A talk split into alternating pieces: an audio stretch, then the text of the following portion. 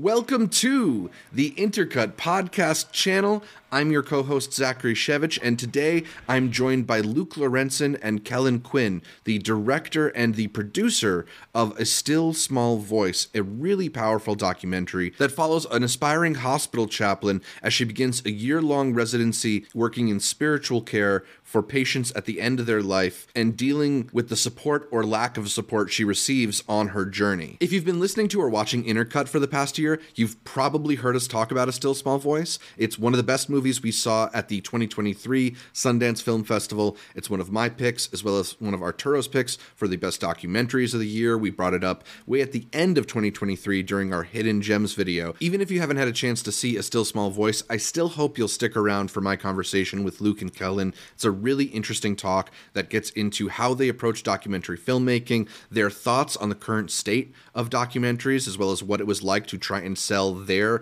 really special film, as well as the really interesting situation involving their previous film, Midnight Family, which has since been optioned into a fictional series set to premiere on Apple TV Plus sometime next year. So stick around. I hope you'll enjoy this conversation with Luke Lorentzen and Kellen Quinn for A Still Small Voice. This is the the second documentary that you've made that sort of is exploring kind of like the, the human side to uh, different types of people in like the medical provider industry. Is there something that that draws you to that area? Is it uh, your your sister's work or is it something else? They feel like really different entry points, mm-hmm. um, but also very related films. Uh, so I, I think it's unlikely I make another medical film in the near near future um it's not like a specific interest of mine thematically but i i do find myself drawn to um the depth of material that occurs in these situations where the stakes are so high and where people are going through um really life-changing moments. As an observational filmmaker you know a hospital or an ambulance just a lot of feelings happen um, and being there for them has been um, yeah just very powerful for me and and wanting to sort of give that to audiences through the films absolutely so how did that uh, fascination ultimately bring you to mount sinai so the seed for the project came from my sister claire mm-hmm. who opened my eyes to the field of chaplaincy in a much more multidimensional way. I, I, don't come from a religious background. And it was in conversations with her that I was able to see the work as really a type of relational healing, mm-hmm. um, where the craft is sort of learning how to connect and make people feel seen and understood, which is a, lot of the same things I was learning and working to get better at with my filmmaking. Um, so it, it was really a curiosity that got me started and I, I started reaching out to hospitals and chaplaincy programs all around the us um, maybe spoke with a hundred different people working in the field trying to see if my interest sort of remained and and then the second step was you know who would open their doors to the to the project and mount sinai um, responded with an enormous amount of enthusiasm for it, particularly Amy Strano, who's the director of the department. In our first Zoom call together, I think she was quick to see the film as um, something that could potentially bring awareness and understanding to the work that the chaplains were doing. It was a moment where they had just made it through the first wave of the pandemic and the the department had really held the enormously difficult feelings of that moment and had not gotten a whole lot back from that not even a real awareness or sort of understanding of the work so she um, invited me to come for like a one week scout shoot where we got to know each other and um, the department got to experience what it was like to have me and my camera there and um, a relationship sort of began and, and grew over the course of a, a really a year long period of working together. Is that common for you to do kind of like a, a scout shoot, or did it just happen to be part of this process? in different ways, I think, yeah. I think with Midnight Family, it was a similar, you know, starting point of, hey, can I tag along for a few nights and just see what what it is you do? And um and the project grew from there. It's it's such a long process. It's impossible to just say, I want to spend the next year with you filming it. You know, you need to build your way towards towards that with smaller bits. Kellen, is this sort of the stage that you were getting involved with the film as well?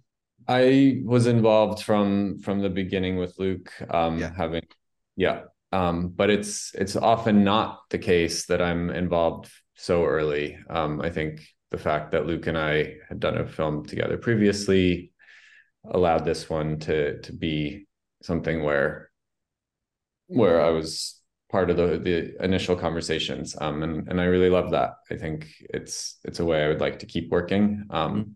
but as an independent producer often I get called in when people have gotten something going up to a certain point and suddenly realize like oh we need we need more. There's there's other stuff that has to be figured out now. Um so yeah this one this one was really gratifying to sort of be part of from from start until this process where we're bringing it bringing it out into the world. Totally. Um and producer is this potentially kind of like amorphous role. Obviously lots of different people have the term producer attached to them but specifically given the type of smaller uh maybe smaller budgeted more intimate style of film what is your role in in producer? How, how many hats i guess are you ultimately uh, wearing along this process?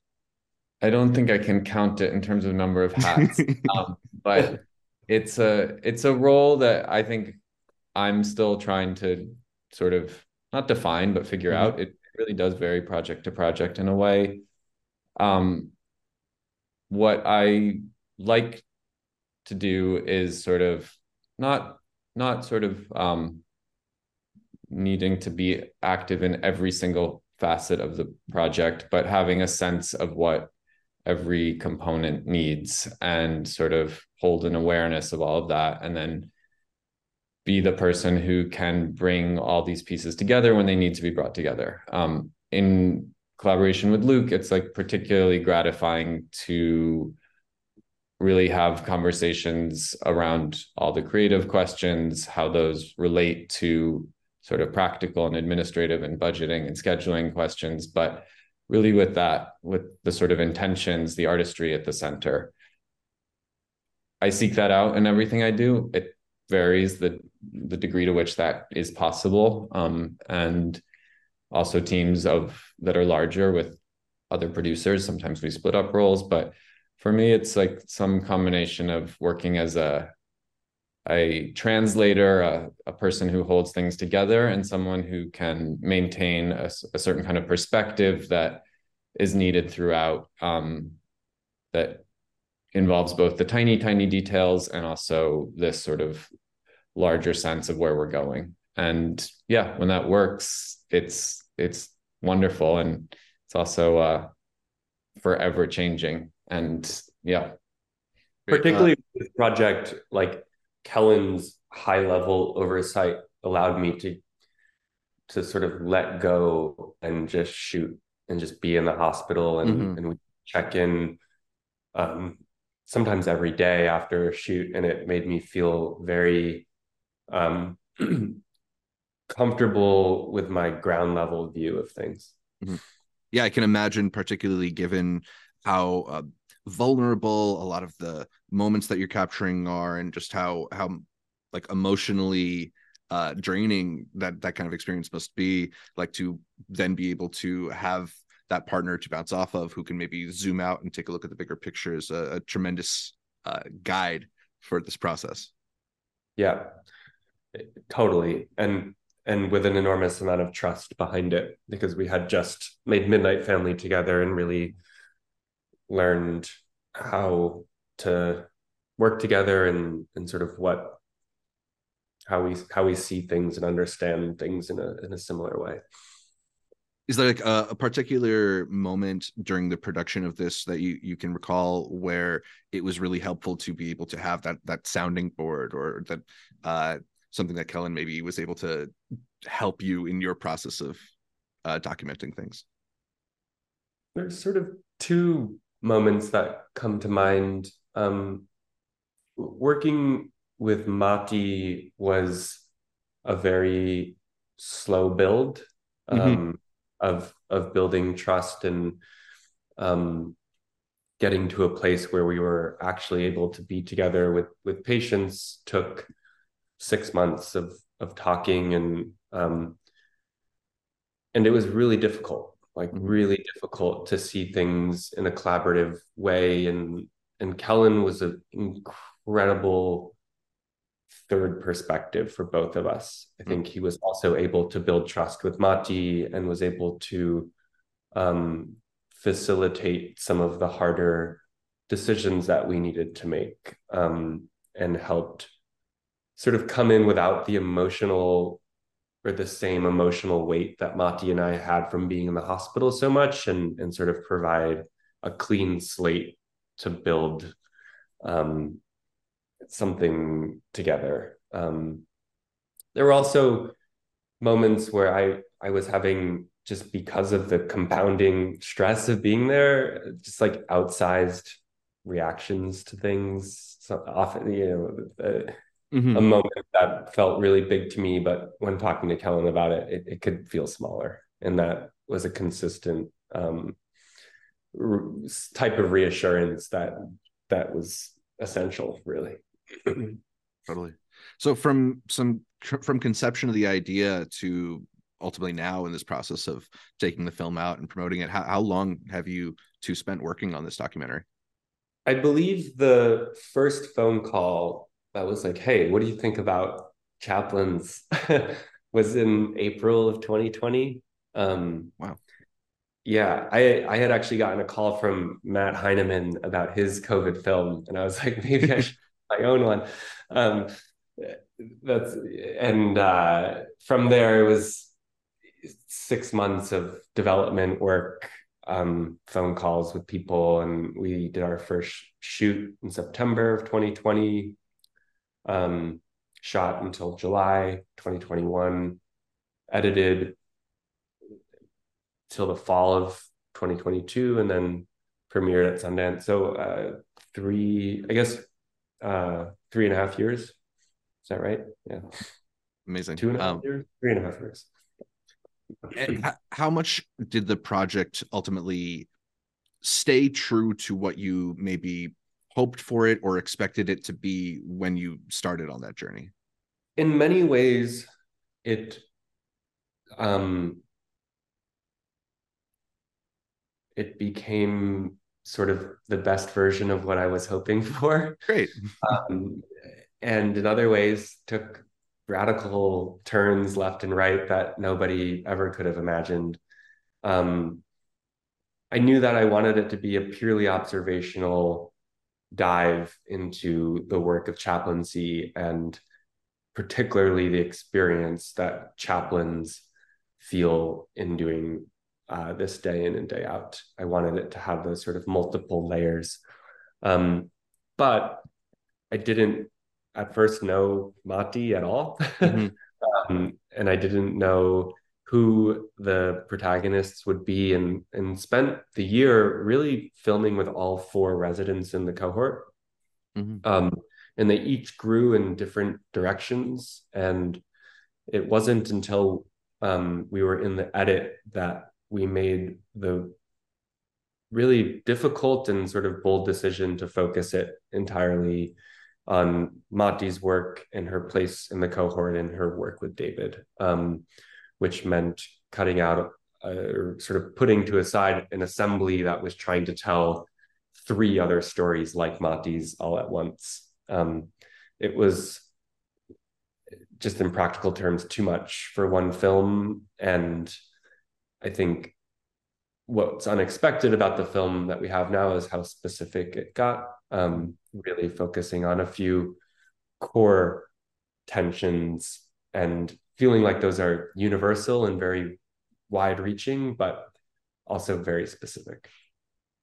Absolutely. Can I add something to that, Zach, which Please. just sort of on the outside is really I, I've come to understand in in working with Luke, which is like the idea is often a sort of it, there's a sort of essential quality to the idea that Luke seems to work with. When I joined him with Midnight Family, part of what he first said to me was wanting to be able to share with an audience some something of the experience he had the first night he was in that ambulance and then the questions and bits of information that started to to sort of filter in over the subsequent nights and to be able to take an audience on a path that that didn't replicate it exactly but kind of offered a, a similar sense of unfolding and discovery. And so that was a long winding path to actually get to that in the film in the edit itself. And and with this one there was like a real question of like what is spiritual care?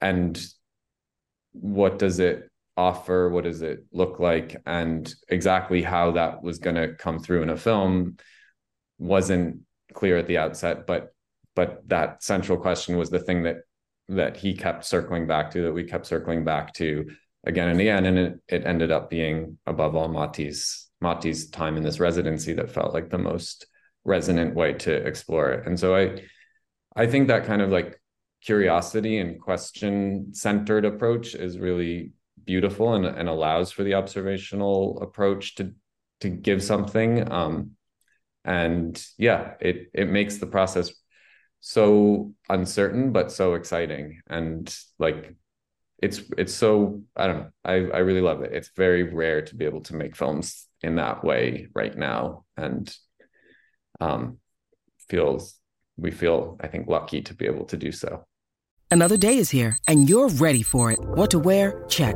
Breakfast, lunch, and dinner? Check. Planning for what's next and how to save for it? That's where Bank of America can help. For your financial to dos, Bank of America has experts ready to help get you closer to your goals. Get started at one of our local financial centers or 24-7 in our mobile banking app. Find a location near you at bankofamerica.com slash talk to us. What would you like the power to do? Mobile banking requires downloading the app and is only available for select devices. Message and data rates may apply. Bank of America and a member FDIC. When you need mealtime inspiration, it's worth shopping Kroger, where you'll find over 30,000 mouthwatering choices that excite your inner foodie. And no matter what tasty choice you make, you'll enjoy our everyday low prices, plus extra ways to save, like digital coupons worth over $600 each week. You can also save up to $1 off per gallon at the pump with fuel points. More savings and more inspiring flavors make shopping Kroger worth it every time. Kroger, fresh for everyone. Fuel restrictions apply. That might be a, a good point to pivot to this other question I was curious about because I, I did have a question about uh, maybe the documentary world in general because this is like a big boom time for a certain type of documentary, but one that is probably counter to I think the way Luke you, you try to make documentaries and Kellen even the way that uh, many of the films that you've worked on seem like uh, much quieter, much more observational than the kind of splashy Netflix true crime celebrity docs that are popular now. I'm curious how the boom in that type of documentary has affected the the market for the types of films that you both are are trying to make. If it's rising tide lifts all boats, or if you find that maybe there's like less space for you to put your forward your kinds of documentaries. Yeah, Kellen might have a better answer to this than me, but I I think it's constantly changing and it's really hard to know where everything is is going and uh, it, it's not just the industry it's the pandemic and mm-hmm. and the economy it's it's like a lot of factors unfolding at once and um the experience we had with midnight family and its release was very different from the experience we've had with this film in terms of um who's willing to support it and sort of take it out into the world. Um, I think the short answer is is it feels like a very very challenging time for a film like hmm. this, mm. and uh, big platforms seem pretty universally uninterested in the types of films that Kellen and I are most interested in. Um,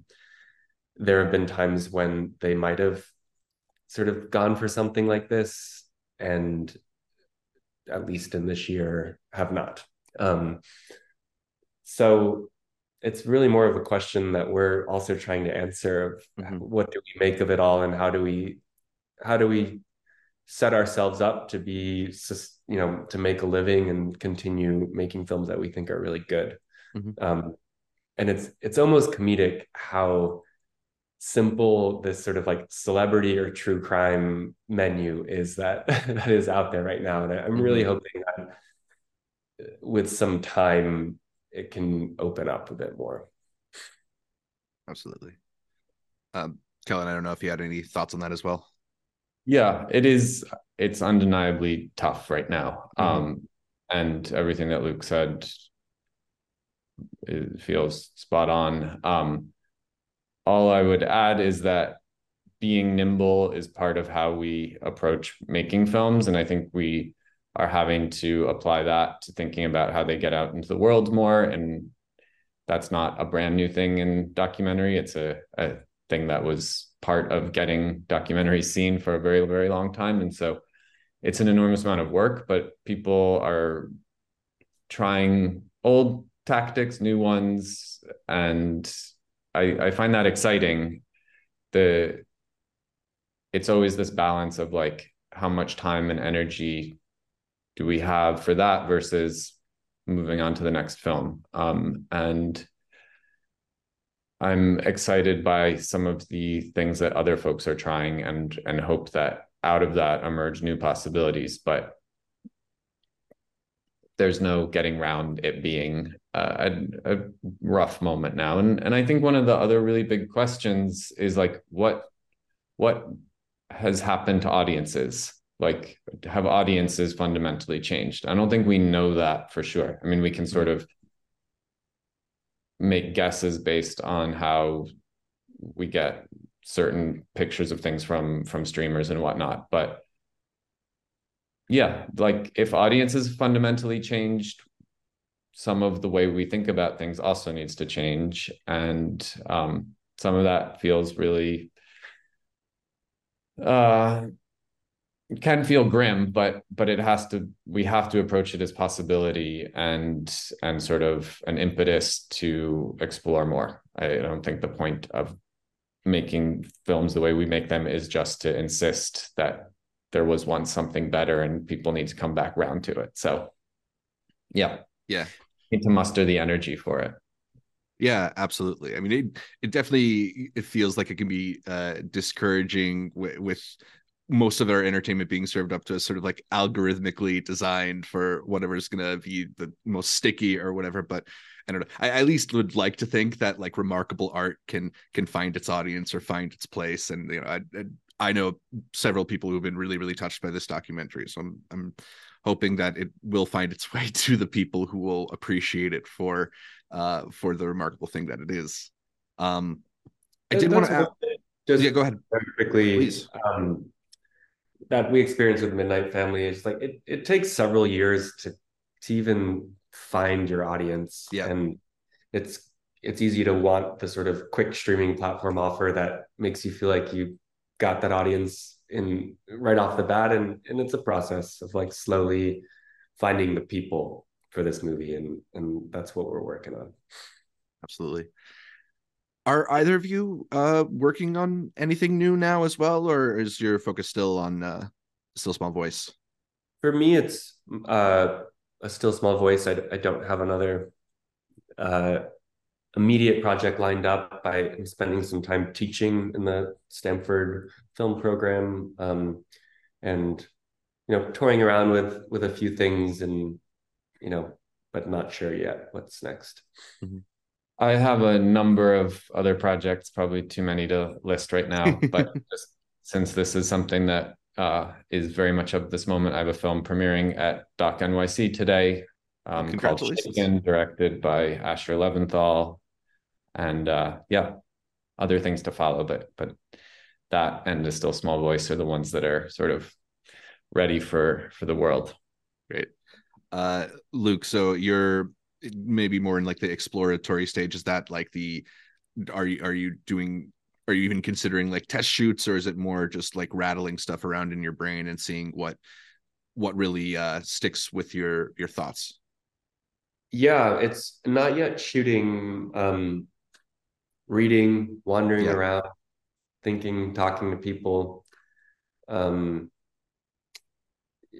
yeah it's because these last two films came from such random seemingly random unpredictable places it's it's I, I can't just like sit down and and work my way to the next idea but trying to put myself in situations where i uh, can listen and be curious and and stay open to to the next thing that finds me i guess is sort of what it feels like yeah if only inspiration were uh it's easy to force but uh i'm sure i'm sure they'll find something great um have either of you seen any other films or documentaries recently that you can't stop thinking about? Um, Kellen, I know you were mentioning there some exciting things you've noticed in the world of documentary. Luke, go first if something comes immediately to mind. I saw Anselm last night. Um, oh, incredible! Yeah, I really found it special and poetic and dreamlike and very craft forward, which is my type of of filmmaking. It felt like obviously Wim Wenders just really knows what he's doing. And it was nice to be challenged as an audience and, and trust that it was something to really pay attention to. Um, that's the the media answer. Yeah. I saw you were my first boyfriend last night, which I found delightful and and um, yeah really kind of inventive some of the the strongest use of recreations in a documentary that i've seen and then completely on a, in a different realm of of documentary filmmaking i saw the frederick wiseman film a few weeks ago and was just like drawn into that pacing that just takes you out of all the the hubbub and mess around us and i i really really enjoyed that um, Absolutely. I see on some too, but I haven't caught it yet. Yeah, I, I, can't wait. I can't wait to watch that uh the Wiseman one. It sounds so exciting. Um uh I, I also just wanted to ask quickly, I, I read that Midnight Family had been uh, optioned into a series. I don't know if you know much or anything about about what's going on with it now, but can you talk a little bit about the the process of when that became a possibility and uh, what that was like? Because it's fairly unusual for a, a, documentary like yours to get optioned like that. Yeah, uh, it's been a very exciting process. Um, a company called Fabula approached us. Um, in early 2020 um, and acquired the the rights to it and ended up working with Apple on a 10 part series that Kellen and I are EPs on and is in the can and and will be released soon. We we don't have a date yet. I think there's still a few pieces to to fall into place, but um, it's on its way. It's exciting. Um, well, thank you both, Luke, Kellen. I, I, really appreciate the chance to get to talk to you. I, Luke, I think you're, uh, to me at least, the, perhaps the most exciting verite documentarian working right now. So I'm just, I'll, I'll be there for whatever's coming next. I'm excited for it and and hope it finds its people because they, it really deserves to. It's a, both films are really really special. Thanks, Zach. It means a lot. Your like just excitement about not just these films, but film in general is coming through the screen. It's inspiring. So I, I, appreciate that. Um, hope we can uh, have a conversation like this again soon. Yeah, please come say hi if you if you uh, oh. if we're ever in the same room again. Yeah, definitely next uh, next Sundance premiere. Great.